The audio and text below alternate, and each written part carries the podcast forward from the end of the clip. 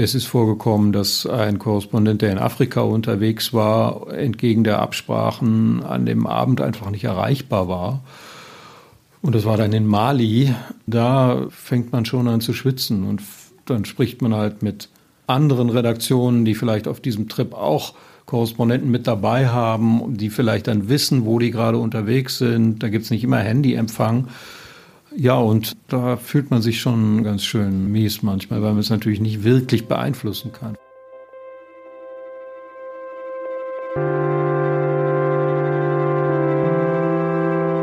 Die Geschichte hinter der Geschichte. Der wöchentliche Podcast für Freunde der Zeit.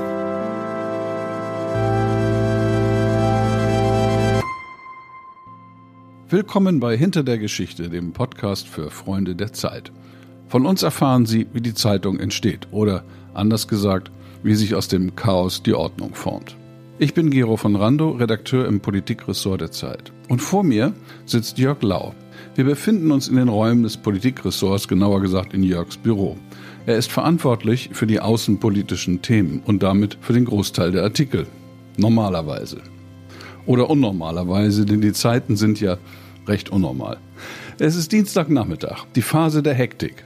Denn am Dienstag machen wir Redaktionsschluss. Doch inmitten des Orkans sitzt Jörg Lau die Ruhe selbst, oder? Ja, noch einigermaßen. Jetzt müssen so langsam mal die Artikel eintrudeln. Wir haben, wie spät haben wir? Fünf nach vier. Fünf nach vier. Also jetzt fängt man langsam an, die Korrespondenten zu mahnen. Wir würden jetzt gerne mal die Artikel sehen, damit wir die bearbeiten können und ins Layout einpassen etc. Und wenn das jetzt bis 5 Uhr nicht langsam alles einläuft, dann wird es schon ein bisschen knapp. Und dann werden den Korrespondenten die Leviten gelesen. Naja, gut. Wir üben sanften moralischen Druck aus, damit endlich geliefert wird. Als Verantwortlicher für Außenpolitik muss man vor allem kommunizieren. Und vor allem mit den Korrespondenten. Die haben alle was zu erzählen, sie bieten Themen an, sie wollen ins Blatt und manchmal haben sie auch Sorgen. Ich war selbst mal Korrespondent und kenne das gut. Man will halt betreut werden. Bist du auch so eine Art Kindermädchen? Ja, absolut. Ähm, das gehört mit zur Jobbeschreibung. Korrespondenten erleben mehr, als wir ins Blatt bringen können. Und die wollen auch einfach Feedback für ihre Erlebnisse haben und vielleicht auch dann im Gespräch herausfinden, was denn jetzt eigentlich eine Geschichte werden könnte aus dem vielen, wenn man in der Stadt sich bewegt oder wenn man durchs Land zieht, wenn man mit Leuten redet, was man da alles so aufgabelt. Ja, und dann, das kenne ich auch, dann hat man ganz viel erlebt und will ganz viel aufschreiben und macht ganz viele Themenvorschläge. Und dann können doch immer nur ein paar Geschichten oder auch manchmal keine ins Blatt kommen und der Korrespondent ist frustriert. Ganz genau. Und dann kommen halt andere Geschichten ins Blatt und man sieht das dann als Korrespondent und denkt, was ist das denn jetzt wieder für eine Entscheidung? Warum dieser Text und nicht meine Idee? Und obwohl man in der Regel, wenn man hier mal mitgearbeitet hat, weiß, dass das nicht eine Entscheidung gegen irgendwas ist, sondern oft einfach auch dem Platz geschuldet ist und der Prioritätensetzung, die wir hier nun mal vornehmen müssen, dann ist es trotzdem schmerzhaft, weil man eben keinen Einfluss hat. Man ist etwas abgeschnitten von diesen Entscheidungsprozessen und deshalb muss man muss das kommuniziert werden. Man ist ja auch ein bisschen allein. Und dann denkt man sich als Korrespondent, mögen die meine Artikel vielleicht gar nicht oder mögen die mich nicht oder mache ich falsche Vorschläge und so etwas. Und daher kommt, glaube ich, auch der Betreuungsbedarf. Genau, es gibt so einen gewissen Caller, der kommt auf. Ich kenne es selber, weil ich, ich war im Berliner Bürokorrespondent, das ist nicht ganz weit weg, aber strukturell dasselbe. Ja. Man ist nicht Teil der Entscheidung in Hamburg.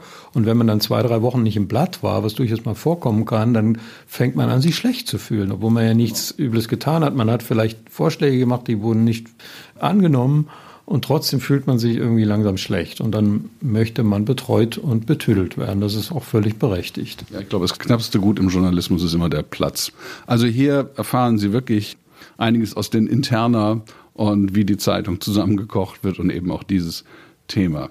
Ich sitze hier mit Jörg Lau vom Politikressort der Zeit und wir sprechen über seine Arbeit als außenpolitischer Koordinator und als Betreuer der Korrespondenten. Sag mal, gab es da auch schon brenzlige Situationen, etwa wenn unsere Korrespondenten in Kriegs- oder Krisengebeten unterwegs waren? Ja, immer wieder und leider muss ich sagen, das wird sogar mehr.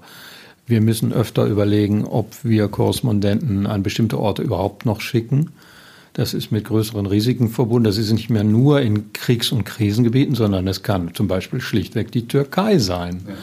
Es kann sein, dass eine Korrespondentin oder ein Korrespondent nicht zurückkommt, weil Herr Erdogan noch eine weitere Geisel braucht. Also müssen wir da abwägen, ob das wirklich dafür steht, dass wir jemanden da hinschicken. Und es ist vorgekommen, dass ein Korrespondent, der in Afrika unterwegs war, entgegen der Absprachen an dem Abend einfach nicht erreichbar war. Und das war dann in Mali. Da fängt man schon an zu schwitzen und dann spricht man halt mit anderen Redaktionen, die vielleicht auf diesem Trip auch Korrespondenten mit dabei haben, die vielleicht dann wissen, wo die gerade unterwegs sind. Da gibt es nicht immer Handyempfang. Ja, und da fühlt man sich schon ganz schön mies manchmal, weil man es natürlich nicht wirklich beeinflussen kann. Deine Tätigkeit ist, hat ja diese zwei Seiten. Die ist zum einen enorm praktisch, und zum gleichen, zur anderen, auf der anderen Seite eben auch recht theoretisch. Also ich sehe dich hier immer irgendwelche theoretischen Werke über internationale Politik studieren, du schreibst auch in entsprechenden Zeitschriften. Das ist eine ziemliche Bandbreite. Ja, ich glaube, das hat sich in den letzten Jahren besonders entwickelt in dieser wahnsinnig verwirrenden Weltlage, in der wir alle nach Orientierung suchen und nach Mustern, in denen wir uns orientieren können, indem wir unseren Artikeln einen Kontext geben können. Und das ist in der Tat eine Wahnsinnsherausforderung und das ist intellektuelle Arbeit mit den Korrespondenten darüber zu diskutieren, aber versuche natürlich auch einen Input zu geben von meiner Warte aus, von Dingen, die ich mir hier zusammenreime. Gibt es eigentlich auch manchmal was zu lachen bei der Betreuung der Korrespondenten? Im Moment wenig. Ich kann mich an eine lustige Situation erinnern, die mich selber betraf, nachdem wir einige sehr, sehr kritische Artikel über Herrn Putin und die Intervention auf der Krim der russischen Truppen publiziert hatten, schickte mir ein Kollege einen Ausschnitt aus dem russischen Fernsehen, in dem unser Kollege Michael Thumann und ich auftauchten als amerikanische Agenten, weil wir mal gefördert worden waren vom German Marshall Fund. Mhm.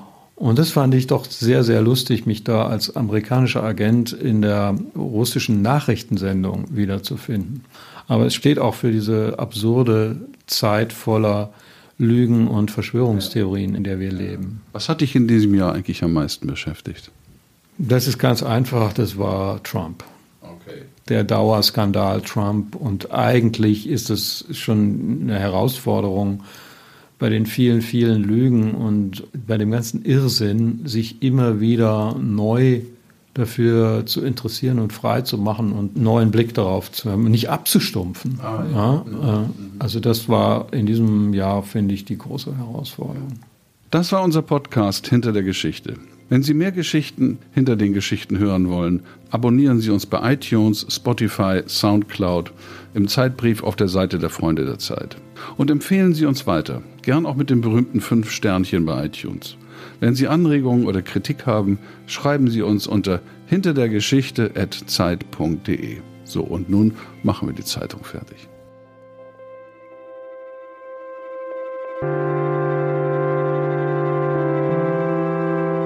Die Geschichte hinter der Geschichte. Der wöchentliche Podcast für Freunde der Zeit.